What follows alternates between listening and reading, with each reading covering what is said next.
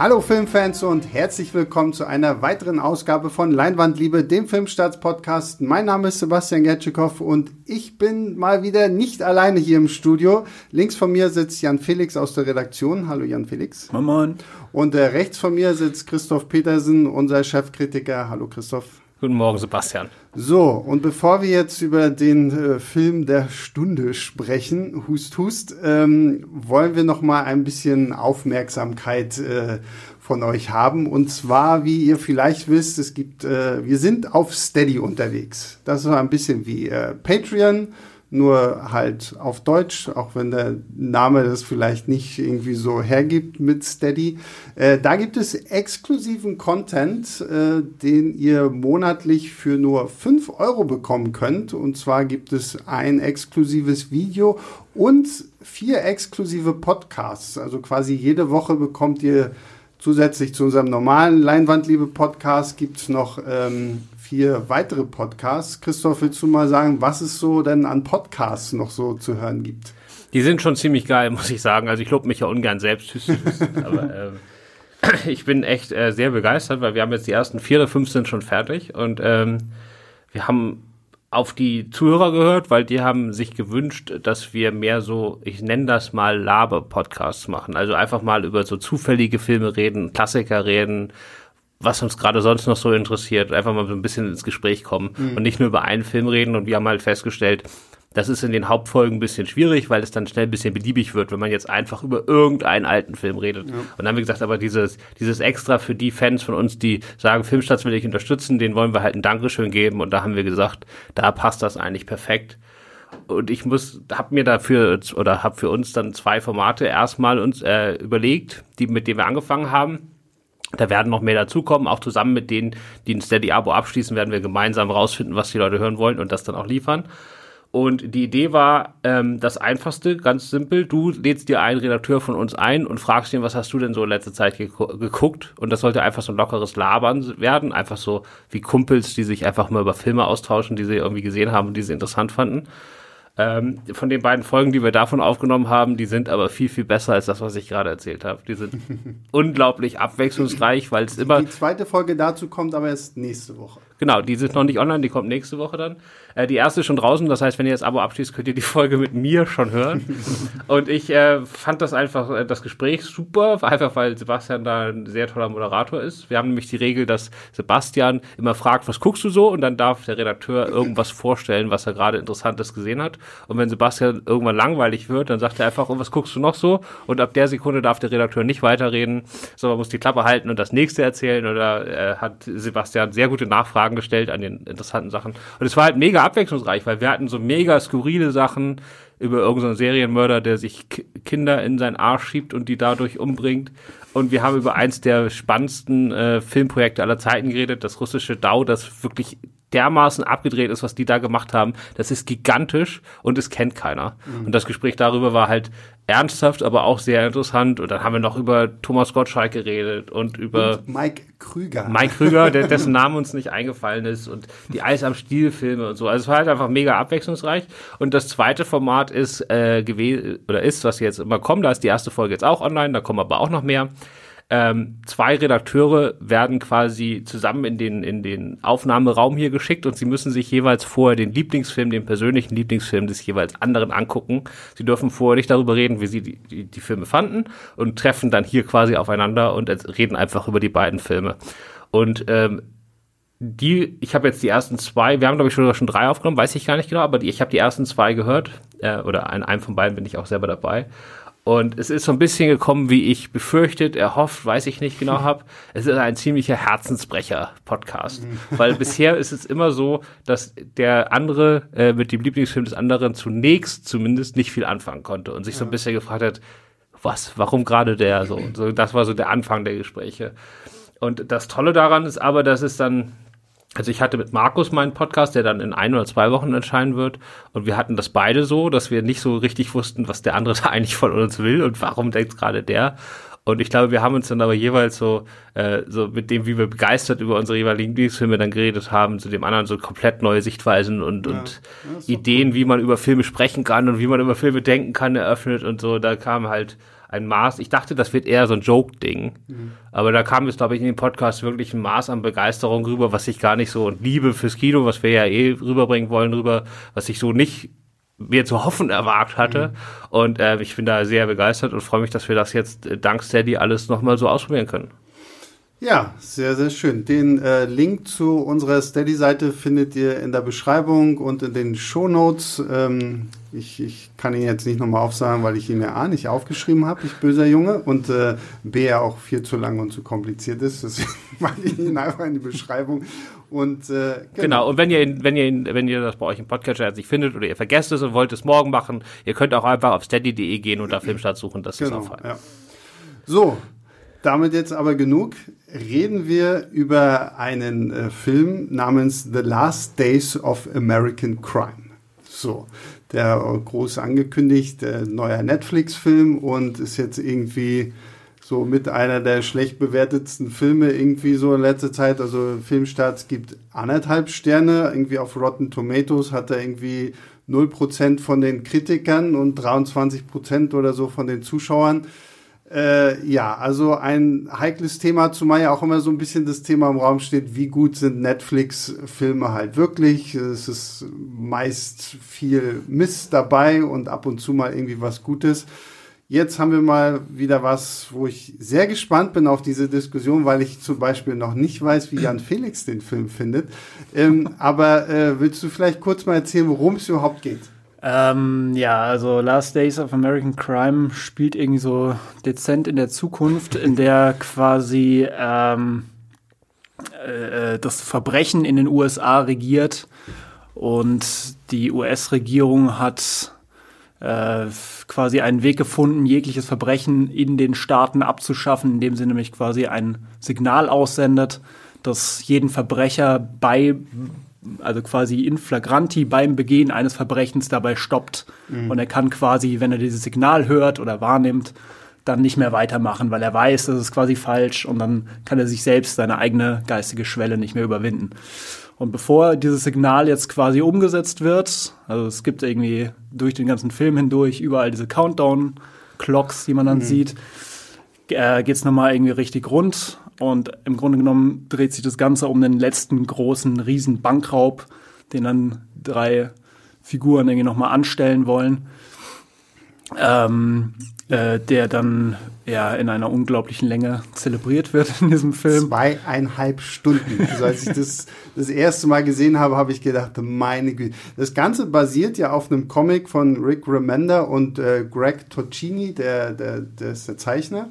Und ich habe den Comic zu Hause und ich, ich, es ist jetzt kein großartiger Comic, aber es ist ein guter Comic. Und als ich den Trailer gesehen habe, dass es dieses, oh, Last Days of American Crime kommt jetzt raus, äh, habe ich mir halt den Comic nochmal vorher durchgelesen und dachte, nachdem ich den Comic gelesen habe, okay, wow, geil. Der, der Comic ist ziemlich brutal, ziemlich sexy und so. Und ich mir gedacht, wenn du den Comic einfach eins zu eins übernimmst, hättest du so einen 90 Minuten gut, wäre ein guter Actionfilm wahrscheinlich gewesen, wenn du auch noch die passende Besetzung dazu gehabt hättest. Als ich den nur gesehen habe, zweieinhalb Stunden, habe ich mir gedacht, ach du Scheiße, was, was, was, erwartet mich jetzt hier? Ja, was erwartet uns denn, Christoph? Mich hat das auch mit den zweieinhalb Stunden völlig auf die falsche Fährte geführt.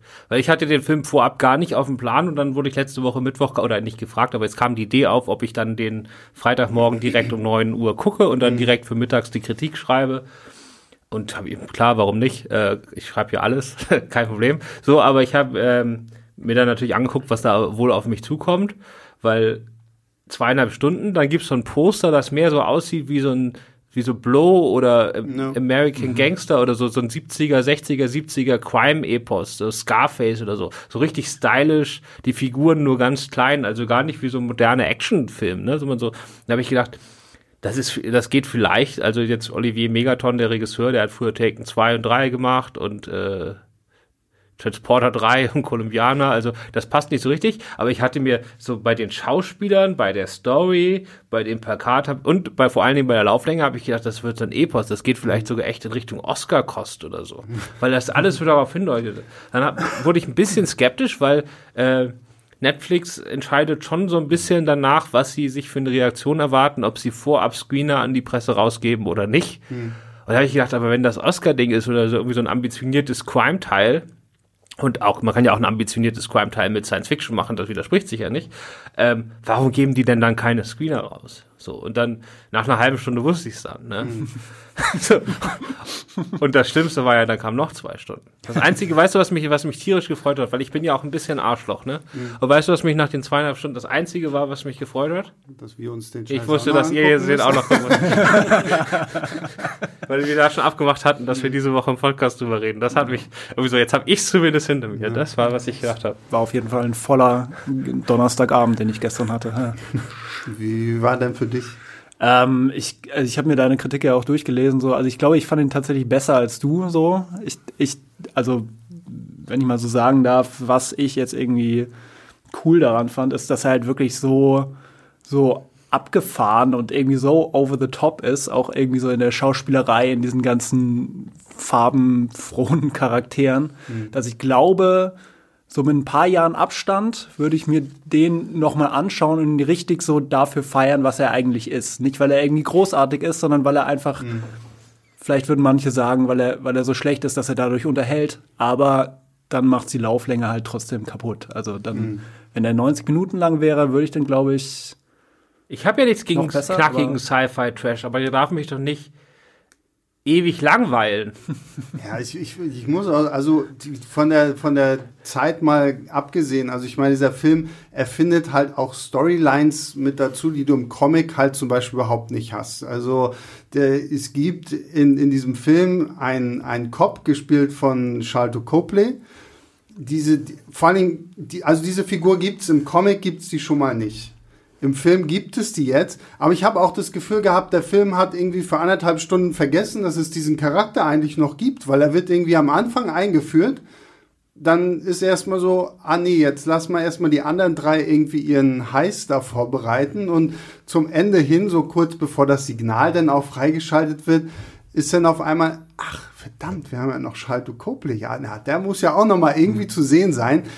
Also das fand ich furchtbar. Es war so komplett unausgegoren. Gerade so das, was der Film halt neu dazu erfunden hat zum Comic jetzt. Ne? Ich verstehe das auch nicht. Also wir können ja. ja mal kurz die Figuren vorstellen. Edgar Ramirez spielt Graham Brick. Das ist so ein Berufsgangster dessen Bruder gerade im Knast ermordet wurde wahrscheinlich und zwar auch wahrscheinlich irgendwie im Zusammenhang mit der Testung dieses Signals. Mhm. Der ist deswegen sauer und will das machen.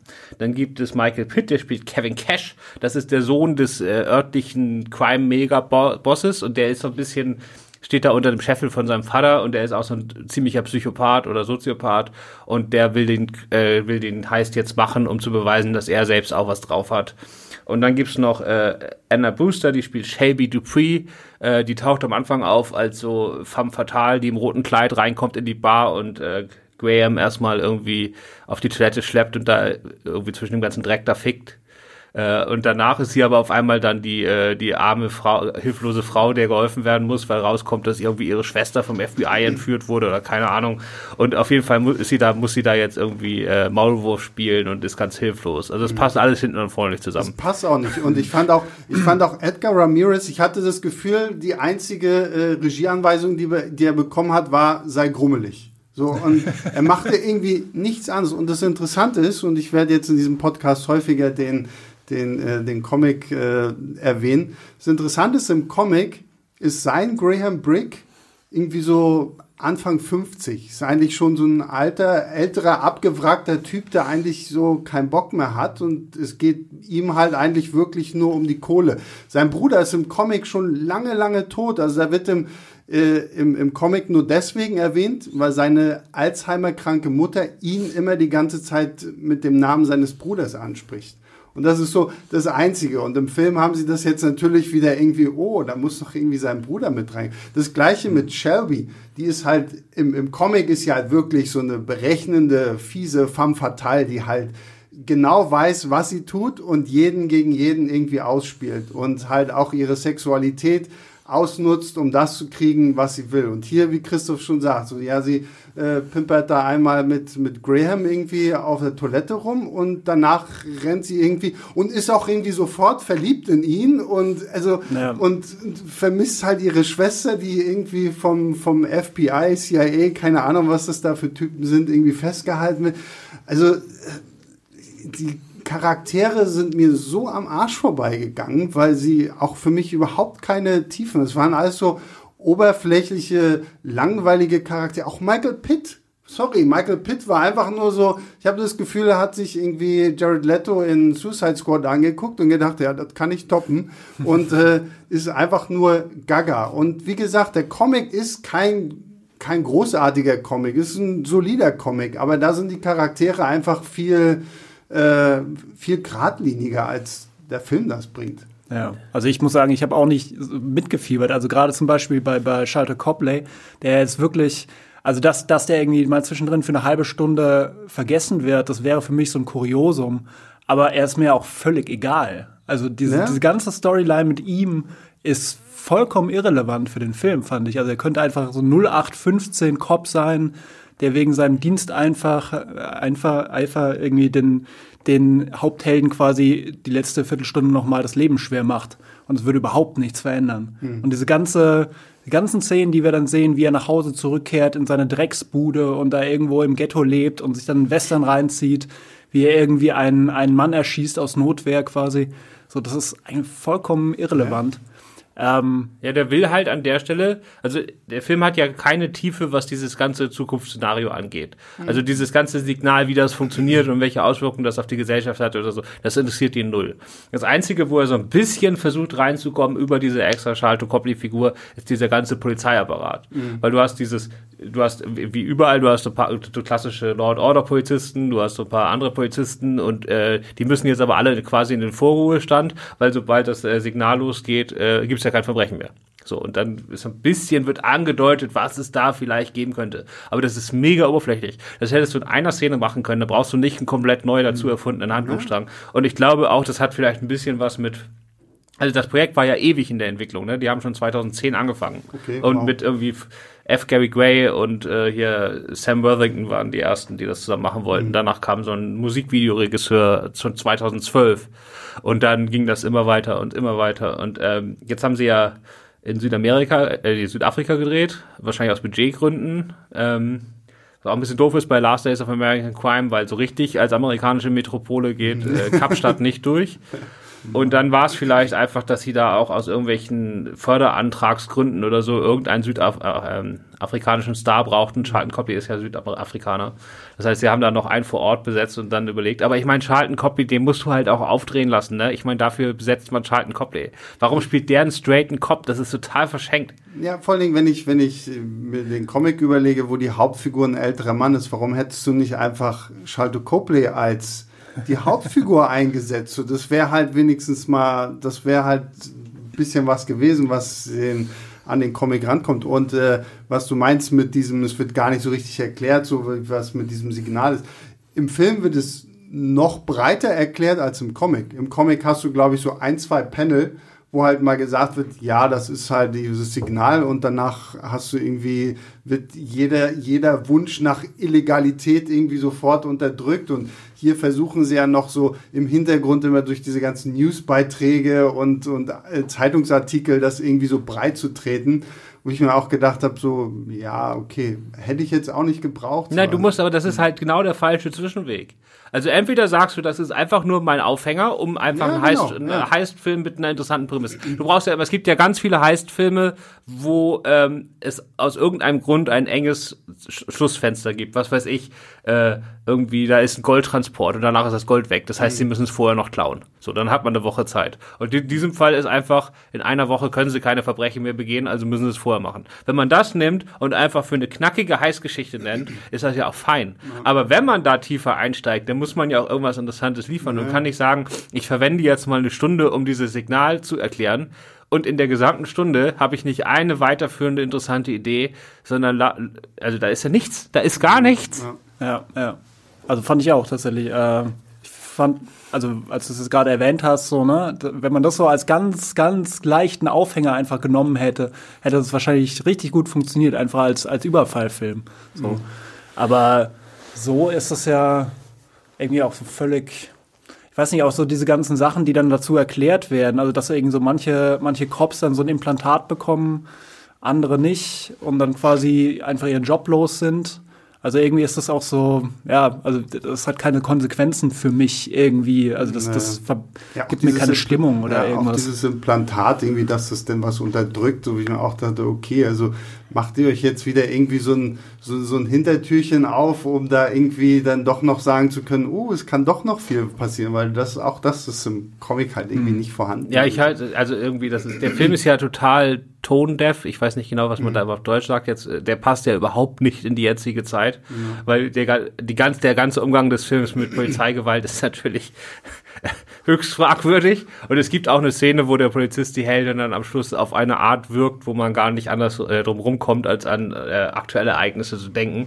äh, so das ist in den deutschen Kritiken zum Film kommt das jetzt nicht so viel vor, weil wir dann halt doch noch einen Tacken davon weg sind, auch wenn es natürlich längst zu uns rübergeschwappt ist.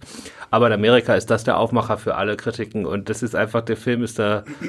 Und dann kann ich halt nur sagen, wenn das wirklich einfach so ein Macho-Action-Ding wird, ne? Ich meine, der Film hat in seiner, in seiner, im Abspann äh, die beiden Rollenbeschreibungen Lesbian One und Lesbian Two, ja, und der, der Comic ist halt auch sowas, der spielt mit diesen Noir-Sachen und diesem Sexdesign und der Gewalt und so weiter. Und wenn man das einfach knackig macht, dann ist das ja auch fein. Aber das tut der Film ja nicht. Ja, und sorry, also Olivier Megaton, wie auch immer man ihn richtig ausspricht, ist für mich aber auch so ein Regisseur, sorry, also Olivier Megaton kommt auf meine Liste von Regisseuren, von denen ich mir nie wieder einen Film angucken werde. auf dieser Liste ist er jetzt nicht mehr allein, also vorher stand auf dieser Liste nur Eli Roth.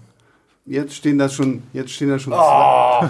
Nee, sorry, also Eli Roth kann ich mir auch, als, als Schauspieler Einer der kann größten Horrorauteurs unserer Zeit.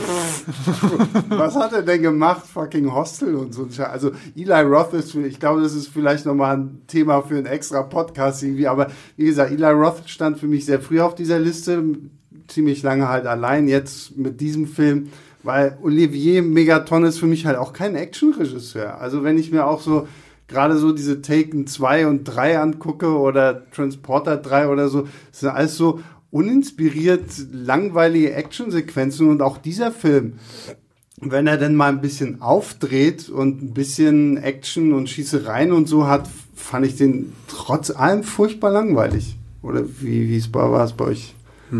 Also ich muss irgendwie sagen, so, ich habe ihn gerade für dieses völlig antiquierte, überzeichnete halt schon so ein bisschen gefeiert. Also so, Okay. dass ich mich wirklich so amüsiert habe darüber, dass jetzt gerade äh, äh, äh, Anna Brewster irgendwie in eine Bar kommt und sich quasi ihren eigenen Voice-Over gibt, während sie als femme fatale in die Bar kommt. So, und man vermutet irgendwie halt ne, hinter der nächsten Ecke irgendwie schon Humphrey Bogart, so im Trenchcoat. Und irgendwie, keine Ahnung, auch so diese ganzen, also die Figur von, von Edgar Ramirez, die so eigentlich so reduziert ist auf ihre One-Liner. Was ich irgendwie, also, wenn das halt alles nicht so lang und immer wieder und immer in noch einer Szene hintereinander weg zelebriert würde, dann würde ich das, glaube ich, dann fände ich das echt witzig, so, ja. Und deswegen hat's mich auch nur, also, hätte mich diese Szenen an sich nicht gelangweilt, aber was mich gelangweilt hat, ist halt wirklich die Länge, so. Aber es gibt doch wirklich, also gerade in den letzten 10, 15 Jahren, wir hatten so viele Neo-Noirs und wir hatten auch so viel Meta-Neo-Noirs, die eigentlich nur so ein bisschen ironisch oder Augenzwinkern damit umgehen, die alle so viel besser sind als das hier. da gibt es einfach keinen Grund, sich das anzugucken. Und Ramirez ist ja nicht irgendwie, der ist ja nicht Bogart muss einfach nur sich eine scheiß Zigarette im Mund stecken und ist der coolste, die coolste Socke auf dem Planeten. Edgar Ramirez ist die ganze Zeit einfach nur stinkgelangweilt. Ja. Der ist ja nicht cool. Der ist auch nicht irgendwie reduziert. Der ist einfach nur, der sitzt da die ganze Zeit rum, als ob ihn das alles nicht die Bohnen interessiert. Und zwar nicht seine Figur, sondern der Schauspieler. Ja, ja, und ich, das ist halt so das Schlimme. Ich finde, das merkst du ihm halt so krass an. Aber das finde ich, merkst du halt allen Schauspielern irgendwie an. So, dass da, da war irgendwie keine richtige Führung. Ich, die, die, dieser ganze Film plätschert irgendwie so vor sich hin. Ich glaube, wenn man zu dem so, so einen Fan-Cut machen würde, so, so, keine Ahnung, wenn man mir jetzt diesen Film gibt und sagt, okay, Sebastian, du hast jetzt eine Woche Zeit, kürzt den mal zusammen. So, ich würde alles mit Charlotte Copley einfach komplett rausschmeißen. Du könntest diesen Film wahrscheinlich wirklich ohne Probleme auf irgendwie anderthalb Stunden runterkürzen. Dann wäre er zwar immer noch nicht gut, aber er wäre vielleicht erträglich. Das ist auch die dunkle Seite von Netflix, ne? Das muss man ganz klar sagen. Wenn das ein ganz normaler Kinofilm gewesen wäre, Ja. Egal, unabhängig davon, ob der jetzt gut ist, also er ist nicht gut, aber selbst wenn er gut wäre, wenn ein Studioboss sich da in seinem Studiokino äh, die erste Schnittfassung von diesem Film angeguckt hätte, hätte er gesagt, ja, ist fein, mach mal eine Stunde weg. Ja, genau. und, und das hätten die alle gemacht. So. Und bei Netflix wird es durchgewunken, weil denen sind ja Laufzeiten egal. So, das ist aber nicht immer nur ein Vorteil. Das ist aber nicht nur, der Director's Cut ist nicht in allen Fällen besser, mhm. sondern manchmal macht es auch Sinn, Filme zu kürzen. Also nicht immer jeder Film ist, wird dadurch besser, dass er fünf Minuten länger ist, mhm. sondern weil ja auf DVDs kommt dann oft eine fünf Minuten längere Fassung, gerade von so Komödien oder so, wo sie einfach nur noch drei Gags, Gags extra ja. reinmachen, um auf die DVD nochmal raufschreiben zu können, jetzt in der Extended Version oder so. Aber die drei Gags waren halt die, die die für die drei schlechtesten gehalten haben, deswegen hatten sie die vorher rausgeschnitten. Mhm. Und so ist das hier auch. Das muss alles weg. Dieser Film darf nicht länger als 105 Minuten sein. Er sollte 90 sein. Ja. Und dann ist er nur schlecht. Aber so ist es echt eine Frechheit. Und das ist das, also ich weiß nicht, da muss Netflix sich was überlegen. Ja, ich weiß auch nicht. Also das ist wirklich so ein, so ein Faktor. So, so die, die, da hatte ich so das Gefühl, da, hat den vorher noch mal jemand geguckt. Ich meine, allein, wo ich mich als Schauspieler fragen würde, wenn du, du liest so dieses Drehbuch, musst du schon dieses Drehbuch sehen und dir denken, okay, was ist das eigentlich für ein Film? So, also ja, aber da ja, weiß ich, also, ich empfinde das immer schwierig, auf der Ebene Schau so, so bitte nicht Superstars, sondern so, so normale Schauspieler, die gut im mhm. Geschäft sind, denen da immer einen Vorwurf zu machen. Die machen das halt auch, um Geld zu verdienen, finde ich naja, vollkommen klar, legitim. Aber und man weiß es ja auch oft vorher nicht. Ich habe auch schon eine Menge Drehbücher gelesen, die dann echt Schrott waren und andersrum. Ich habe auch schon Drehbücher gelesen, wo ich gedacht habe, das ist der letzte Scheiß und dann waren das Meisterwerke. Also so genau kann man das ja. auch nicht sehen. Aber also ich, ich denke irgendwie auch, also vielleicht war die Drehbuchfassung, die die zu lesen bekommen haben, ja gar nicht so schlecht. Also ich meine, also die Prämisse von dem Comic ist ja auch super. Mhm. So. Und daraus jetzt so eine Adaption zu drehen, die in der ersten Fassung oder in der, die die dann bekommen haben, ähm, oder äh, wie auch immer, äh, die dann okay war, also das, das kann ich mir schon vorstellen, aber es ist halt auch. Sie haben halt einfach echt zu viel dazu gedichtet und zu viel unnötigen Scheiß dazu gedichtet. Also wenn, wenn, wenn das alles nicht gewesen wäre, wie gesagt, straightforward einfach den Comic verfilmen. Und ich bin ja normalerweise bin ich ja immer so, das ist ja so, wenn irgendwie um Buchverfilmung geht oder so, oh, da darfst du dir nicht was dazu dichten oder ist immer, kann immer gut sein, aber in diesem Fall war es einfach wirklich nur Scheiße. Das ist ja auch, also das ist ja auch total ungewöhnlich. Also normalerweise wird ja immer gekürzt ja. im Vergleich zur literarischen Vorlage. So, und wenn man das jetzt, außer bei Kurzgeschichten vielleicht nicht verfilmt werden. Mhm. Und jetzt, wenn sie sich jetzt hier so viel dazu dichten, ich verstehe das nicht. Aber selbst ist es total normal. Der Film ist ja nur Plot quasi. Ja. Also es ist alles uninteressanter Plot, aber es ist nur Plot. Und dann ist es in der Regel immer so, dass man eher zu viel dreht, ja. weil du immer aufpassen musst, falls äh, Zuschauer in Testvorführung irgendwas nicht verstanden haben, musst du halt noch eine Szene dazwischen backschen. Aber hier kannst du echt zwei Drittel der reinen Plots sehen, die erklären sich andauernd gegenseitig ihren Heist. Mhm. Das ist der einfachste Heist von der Welt. Der ist absolut unspektakulär. Der macht überhaupt keinen Sinn. Also das ist, äh, das Einzige, was Spaß macht, also was mir Spaß gemacht hat, ist, zwischendurch müssen sie aus irgendeinem Grund, das macht später beim Heist auch keinen Sinn, aber die brauchen so atomare Sprengköpfe oder sowas ähnliches. Und die klauen sie von dem Vater von dem Bekloppten, also von dem äh, lokalen Gangsterboss. Ja. Und das ist wirklich so eine richtig abgefuckte Familie. Seine Schwester, also das ist, das macht Spaß. Und dann hauen die sich da gegenseitig die Äxte in den Kopf und so. Das ist dann wirklich ja. Oedipus Complexo, aber auf Crack.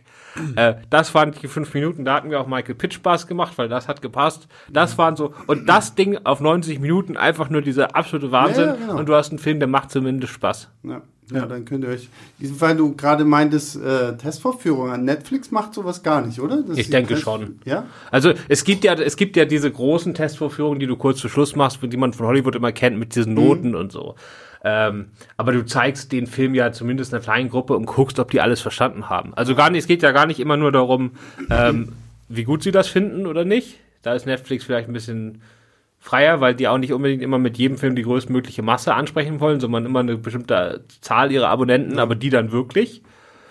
Ähm, deswegen weiß ich nicht, ob die das so machen, aber dieses, ob man es versteht. Aber ich sag dir, du kannst zwei Drittel des Plots rausschmeißen und du verstehst das immer noch. Ja, Beziehungsweise der, der heißt macht keinen Sinn. Der kannst du erklären, wie du willst. Also die, wir reden, wir können ja leider mal ein bisschen spoilern, am Ende zwei Minuten nochmal zum Schluss ranten, mhm. aber es gibt alles keinen Sinn, es ist nicht spektakulär. Na, dann lass uns doch jetzt so, Achtung, jetzt Spoilerwarnung, Spoilerwarnung für The Last Days of American Crime, wenn ihr nach diesem Podcast immer noch euch diesen Film antun wollt, dann kommen jetzt die Spoiler. Also ab jetzt irgendwie hört euch irgendwas anderes von uns an. Äh, Spoiler. So, leg los. Wir gucken zwei Stunden lang, wie die diesen scheiß Heiß planen. Und dann besteht der, so wie ich den verstanden habe, einfach daran, dass sie durch den Haupteingang reinfahren sich von 50 Leuten mit Maschinengewehren in ihrem ungepanzerten Auto beschießen lassen und darauf hoffen, dass sie nicht getroffen werden. Ja. Das ist der Plan dieses Heists. so, und dann, nachdem sie dann die 50 Leute, die mit Maschinengewehren auf sie überlebt haben, dann nehmen sie die Atomraketen, die sie sich besorgt haben, um dann hinten rauszufahren. Dass sie nicht nochmal an denen vorbei müssen. Aber das ist alles totaler Schwachsinn. Das ist so, das ist so, äh, und es ist irgendwie auch so, also man wartet ja die ganze Zeit darauf. Also ich habe schon irgendwie in der Bar-Szene, wo er am Anfang sitzt, habe ich schon drauf gewartet, dass irgendwann, also dass endlich auf diesen Heist hingearbeitet wird, was dann erstmal nicht passiert für mindestens eine Stunde. Mhm. Und dann kommt dieser Heist und besteht quasi nicht aus irgendeiner geilen Bank, wo man sich denkt so, wow, okay, das ist der Schauwert, ich, mit dem ich jetzt belohnt werde, sondern das ist einfach ein Raum mit irgendwelchen Paletten voller Geld. So und irgendeiner riesigen, ja, irgendeiner riesigen Tresortür und das war's dann. Die sind da halt da drin, sprengen sich wieder raus und dann sind sie auch wieder draußen und, sie, und genau wie du meinst, ne, der ganze Plan ist halt wirklich so da reinzufahren und wieder rauszufahren. naja, vor allen Dingen, vor allen Dingen das, was der, was der Film ja auch so dumm macht, ähm, es besteht ja irgendwo auch gar keine, kein richtiges Bedürfnis, das überhaupt zu machen. So. Also, weil im Comic ist Graham derjenige, der diesen Heist durchziehen will und braucht dafür halt eine Hacker, einen Hacker, also das ist ja dann Shelby, und äh, jemand, der ihm halt so besondere Cutter besorgen kann, damit er sich da durch diesen. Deswegen kauft Graham sich im Comic halt Shelby und diesen Kevin.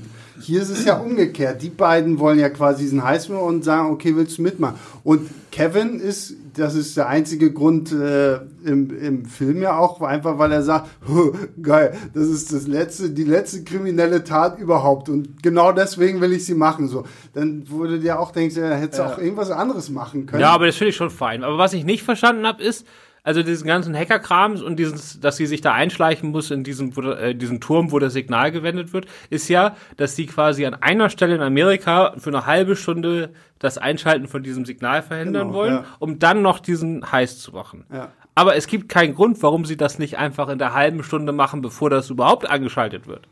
Ich verstehe auch nicht, am Ende lässt sie ja einfach eine Bombe explodieren in dem Ding und dann ist sowieso so, ja, dann macht ja. das doch gleich so. Also ich hab, der, das war auch so eine Prämisse, aber die ist tatsächlich so auch vom Comic her gut, der geht halt nicht so groß drauf ein, aber letztendlich könnten, weil der Comic zeigt so, okay, die Leute wissen, in einer Woche ist alles vorbei, also äh, vögeln sie auf der Straße, gehen plündern und keine Ahnung was, aber keiner kümmert sich irgendwie darum zu sagen, okay, wenn wir jetzt schon so viel Radau machen, dann lass uns doch gleich irgendwie dieses Projekt da einstampfen und kaputt machen. Das kümmert im Film auch irgendwie niemanden und deswegen ist es einfach nur, oh, okay, jetzt ist Chaos. Ja, ja. Ja, also man könnte natürlich argumentieren, dass sie das so lange rauszögern, weil die Polizeikräfte dann quasi ihre Waffen schon abgegeben haben.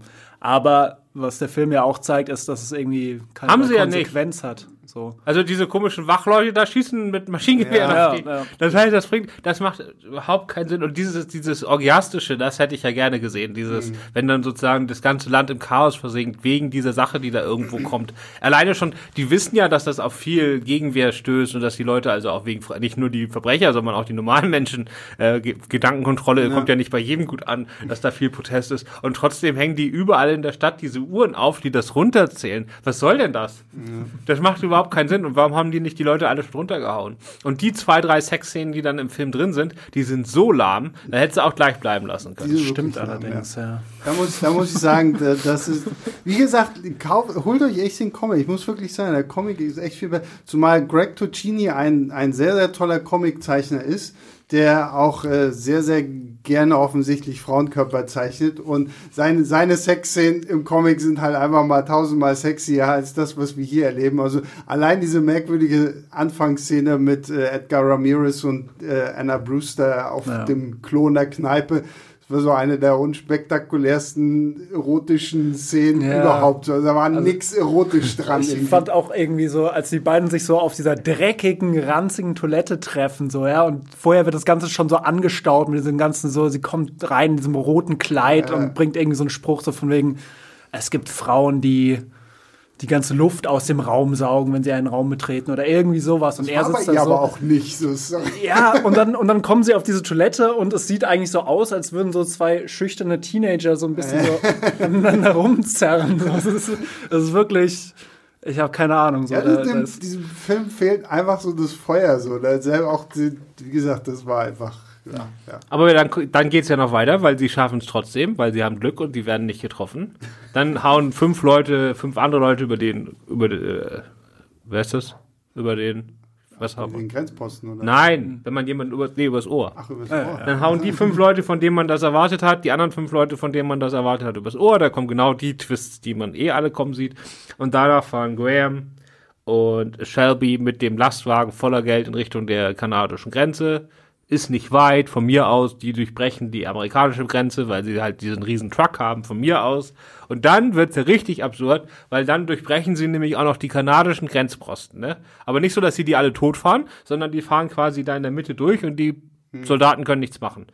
Und dann gucken die Soldaten, deren Autos neben denen stehen, einfach hinterher und lassen die fahren. Weil die sind natürlich, wenn die einfach in ihre scheiß Auto steigen würden, die wären ja viel schneller als dieser riesen Truck, der vielleicht 80 km/h fährt und so. Aber stattdessen gibt es ohne jegliche weitere Erklärung Schnitt zum nächsten Morgen, wo Shelby und Graham im Truck da irgendwie an, am Meer stehen. Keine Ahnung, warum die keiner eingeholt hat. Ich meine, die haben doch in der, in der Zukunft Satellitenordnung oder Helikopter, die hätten die doch sofort geschnappt. Da muss man einfach, vor allen Dingen, er stirbt ja eh. Das ist so einfach. Weil der Traum ist ja, aus diesem Amerika rauszukommen und den letzten Heiß zu begehen. Ne? So, also muss der Film natürlich folgendermaßen aufhören. Sie durchbrechen die amerikanische Grenze, schaffen es nach Kanada, werden dabei aber angeschossen und äh, verbluten dann langsam, während sie die nächsten 500 Meter fahren und dann rollt der Lastwagen ganz langsam aus. Sie sind, und da kann ja von mir aus auch die Sonne aufgehen und sie liegen sich im Arm wie damals Bonnie und Clyde, ja, durchlöchert.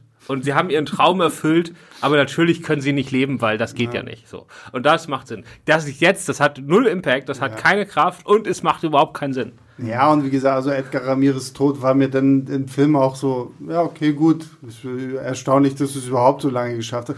Mich auch die ganze, Ja, was war da los? Ich habe mich auch die ganze Zeit gefragt, du machst so einen riesen äh, Heist und hast nichts Besseres zu tun, als dir einen Truck zu klauen, wo du hinten einen offenen Anhänger hast. Sodass, wenn du losfährst, es noch die ganzen Geldscheine so im Fahrtwind davon wehen. So, also, äh, das Naja gut, da konnten sie sich ja nicht aussuchen. Sie mussten ja den Lastwagen nehmen, der da immer normalerweise auch in den Keller fährt von der Bank. Da konnten sie ja nicht einfach irgendeinen anderen ja, nehmen. Das aber wäre schon trotzdem aus- so. Also, was, Aber was, das ist halt das, was der Film überhaupt nicht anerkennt, ist, dass es den Figuren halt gerade nicht ums Geld geht. Sondern es geht entweder um Rache oder es geht darum, diesen Heist zu machen. Und sozusagen, dass die jetzt wirklich mit dem Geld nach Kanada kommen, spielt keine Rolle. Sondern es spielt einfach darum, er hat seine Rache bekommen, er hat sich an den Verantwortlichen für den Tod seines Bruders gerecht. Und das ist dann die große Tragik, die, das große Melodramatische des Endes, dass er sozusagen sein, sein Ziel erreicht hat und trotzdem stirbt. Aber da hat der, da hat der Film, weder der Film noch der Filmemacher irgendein Gefühl dafür, wie man sowas inszeniert.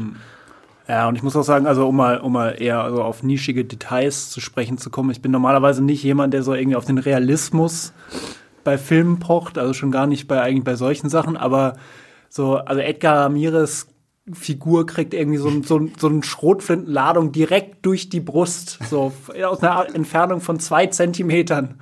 Und dann schafft er es irgendwie immer noch, schluckt irgendwie dieses komische Zeug, was er sich da am Anfang so geholt hat. komischen Irgend so- Pillen, die er so- sich zum Anfang kauft. Nein, die Pillen, die Pillen sind ja nicht dafür da. Sondern das ist ja, er, er kauft sich zwischendurch, das versteht man dann auch nicht so richtig, so ein, so ein russisches Psychopharmaka, irgendwie aus dem Kalten Krieg oder so, so ein richtig heftiges Zeug, wo der Typ auch schon meint, das überlebst du wahrscheinlich nicht, das solltest du nur bei anderen Menschen benutzen. Aber das benutzt er ja nicht, um seine Schusswunde zu überleben, sondern das benutzt er ja, damit das Signal bei ihm nicht funktioniert. Genau, Weil sein ja. Kopf dann so abgefuckt ist durch dieses Psychopharmaka-Zeug, dass das du, nicht Das funktioniert. habe ich Ja. nie mal gecheckt. Aber ich, ich dachte halt so, er, er ist unfassbar krass verwundet. Also, je, also er müsste sofort tot sein, nimmt dann aber noch das Psychopharmaka, das eigentlich sowieso killen soll, und fährt dann noch bis über die kanadische Grenze einen Tag lang offensichtlich, wenn man so mal den Tag-Nacht-Wechsel in dem Film beachtet, um dann zu sterben. Ja, aber vor allen Dingen, es ist ja so ein Klischee, ne, dieses, man steht am Schluss am Meer, so dass die Freiheit demonstriert. Aber da musst du das ja vorher irgendwie, also das Meer hat in dem ganzen Film keine Bedeutung, das ist einfach am Schluss da. Normalerweise, das hast du ja bei, bei, so, bei so Krebsfilmen, wo am Schluss die Figur steht, die sagt immer am Anfang, ah, ich war noch nie am Meer und am Schluss kommt ihr Freund und fährt mit ihr zum ersten Mal in ihrem Leben ans Meer und dann stirbt sie da. So von mir aus, dann hat das eine Bedeutung, ja, und eine Tragik. Aber hier ist das einfach vollkommen beliebig. Und die stehen dann nicht mal im schönen Meer, die stehen zwischen solchen scheiß Lieferkartons vom, vom Schiff darum und das, ist auch noch das, hässlich. Das ist, das ist wieder einfach so, okay, da haben sie mal gedacht, oh, wir haben ja noch eine Comic-Vorlage. Weil die Comic-Vorlage endet, äh, also für den Comic logisch halt auch mit einem Happy, also mehr, noch mehr mit einem Happy End als der Film, weil Aber, und da sind sie halt am Ende auch am Sonnenuntergang am Strand, an einem schöneren Strand als hier. Aber das ist halt einfach so, aber Film, Film macht das alles null Sinn. Also, ja. das ist, äh, ja, ja, Olivier Megaton. Gut, ja, dann machen wir vielleicht ein kurzes abschließendes Fazit und äh, eine Sternewertung. Jan Felix, was würdest du ähm, geben? Ich würde dem wahrscheinlich zwei Sterne geben, weil ich, wie gesagt, so dieses, diesen ganzen Wahnsinn dieser Film irgendwie zelebriert auf, auch finde ich nicht sonderlich kompetente Weise. Mhm. Aber der hat mir teilweise einfach Spaß gemacht, so, ja, überzeichnete Charaktere, die auch alle vollkommen, vollkommen antiquiert sind in der Art, wie sie sind. Ähm, das fand ich schon okay. Äh, also, den würde ich mir auch noch mal anschauen, wenn er nicht so verdammt lang wäre mhm. und das nicht so in die Länge ziehen müsste. So. Hat er Sterne gegeben? Ich habe nicht aufgepasst. Er hat zwei, zwei. Sterne gegeben. Okay, ich habe eineinhalb gegeben. Steht in der Filmstaatskritik. Äh, nicht angucken. ähm, es ist ja, war ja bis letzte Woche äh, der schlechteste Netflix-Film aller Zeiten. Äh, jetzt ist ja diese Woche 365 Tage gekommen oder 365 Days, der noch mal 100 mal schlechter sein soll. Falls ihr also wollt, dass wir über den auch noch abwenden. Oh, bitte nicht, nein. Ähm, was, was, was ist das? Für das ist die Geschichte ist folgende. Ne? Das ist quasi das polnische Fifty Shades of Grey. Oh. Aber die Geschichte ist, eine polnische Touristin fährt nach Sizilien zum Urlaub und wird dann dort von einem Mafia-Paten gekidnappt, der ihr 365 Tage Zeit lässt, sich in ihn zu verlieben, während er sie quasi mit Sadomaso-Sachen missbraucht. Also er vergewaltigt sie ein Jahr lang, aber es ist eine Liebesgeschichte. oh, Gott. Nein, bitte nicht. Bitte, ich genau, schreibt es uns Nein. an. Was ist jetzt nochmal? Sag mal die E-Mail-Adresse. Nein, ich sag, sag die E-Mail-Adresse. Leinwandliebe.filmstarts. Sagt es uns bei leinwandliebe.filmstarts.de. Nein, ich, ich, ich, ich, nein. wenn, wenn, wenn ihr mich ein bisschen lieb habt, dann schreibt dazu keine E-Mail. Notfalls müssen wir das als Steady-Sonderfolge ohne Sebastian machen. Ich will mir so einen Scheiß nicht angucken, um Gottes Willen, ja. Äh, es wird auch drei Teile geben, wie bei Fifty Shades oh, of Grey. Gott, ja, okay, nein. Also, wenn, wenn ihr lieb seid, schickt ihr keine E-Mail an leinwandliebe.filmstarts.de wenn ihr irgendwas gegen mich habt, dann schickt ihr eine E-Mail und sagt, oh ja, guckt euch diesen Film an, dann gucke ich mir auch irgendwie so einen Quatsch an. Ja, ich gebe tatsächlich nur einen Stern. Also das war, ich habe mich so dermaßen gelangweilt. Ich war irgendwie immer, ich war froh, dass ich den äh, so am späten Nachmittag geguckt habe und nicht irgendwie so zum Abend hin, weil ich glaube, dann wäre ich gnadenlos einfach dabei eingepennt. Also dieser Film hat ja nichts, also irgendwie was, wo ich auch nur sagen könnte, okay, das ist toll. Außer die Vorlage. Wie gesagt, dann kauft euch lieber den Comic, holt euch irgendwo den Comic. Der ist gut gezeichnet, die Story ist tausendmal äh, geradliniger und äh, rasanter erzählt als dieser Film und äh, ganz, ganz furchtbarer Film. Also, ne, von mir ein Stern und das war's. So, damit war es das auch mit unserem Podcast für diese Woche. Ich bedanke mich bei Jan Felix, dass er auch mal wieder hier im, Büro war. Ne? ja, ne? Den ja. weiten Weg aus Endlich dem Homeoffice. Mal wieder. Ja. ja, vielen Dank, hat mich sehr gefreut. Ähm, ja, auch äh, an Christoph, vielen lieben Dank, dass du wieder da warst. Gerne, was mir noch als letzter Steady-Plug gerade eingefallen ist. Oh, jetzt kommt's. Diese Woche nämlich, weil das äh, habe ich mich auch sehr darüber gefreut und ich habe gedacht, das ist an dieser Stelle eigentlich richtig, weil Tobias Meyer, unser Redaktions Star Wars Superfan, der ja jetzt hier, ich glaube, durch seine Star Wars Liebe die beiden mit Abstand längsten Leinwandlieben Folgen zu verantworten Stimmt, hat, ja. weil immer wenn hier über Star Wars geredet wird, wird es ja ein bisschen länger. Ja. So, der hat nämlich diese Woche, das ist die aktuelle Folge bei Steady auf äh, von, von Filmstarts auf Steady ist er muss mit jemand anders über seinen Lieblingsfilm reden, der natürlich Star Wars Episode 5 ist und der andere kann damit nichts anfangen. Daniel Fabian. Stimmt. Und, der, und äh, Tobi musste dafür The Raid 2 gucken, ne? Ja. Ich verstehe nicht, warum er nicht The Raid guckt, sondern The Raid 2. Aber Weil gut, The Raid 2 besser ist als The Raid. Na, das ist auch wieder äh, debattierbar hier. Aber gut, ja, da habt ihr es, genau. Also äh, klickt auch vielleicht auf Steady, wenn ihr Lust habt. Für 5 Euro im Monat könnt ihr uns da unterstützen. Freuen wir uns natürlich sehr drüber. Ähm, ja, wir machen mit Leinwandliebe wie immer nächste Woche weiter. Bis dahin, äh, ja, geht fleißig Kinos. Ne, Kinos haben Doch, machen wieder auf, auf geht Kinos hin. Wieder auf. Also geht auch wieder in die Kinos. Es gibt ja jetzt auch viele äh, Open-Air-Kinos und Autokinos und keine Ahnung was. Also geht wieder auch ins Kino. Ähm, guckt Filme und wir hören uns das nächste Mal. Bis dahin. Ciao, ciao.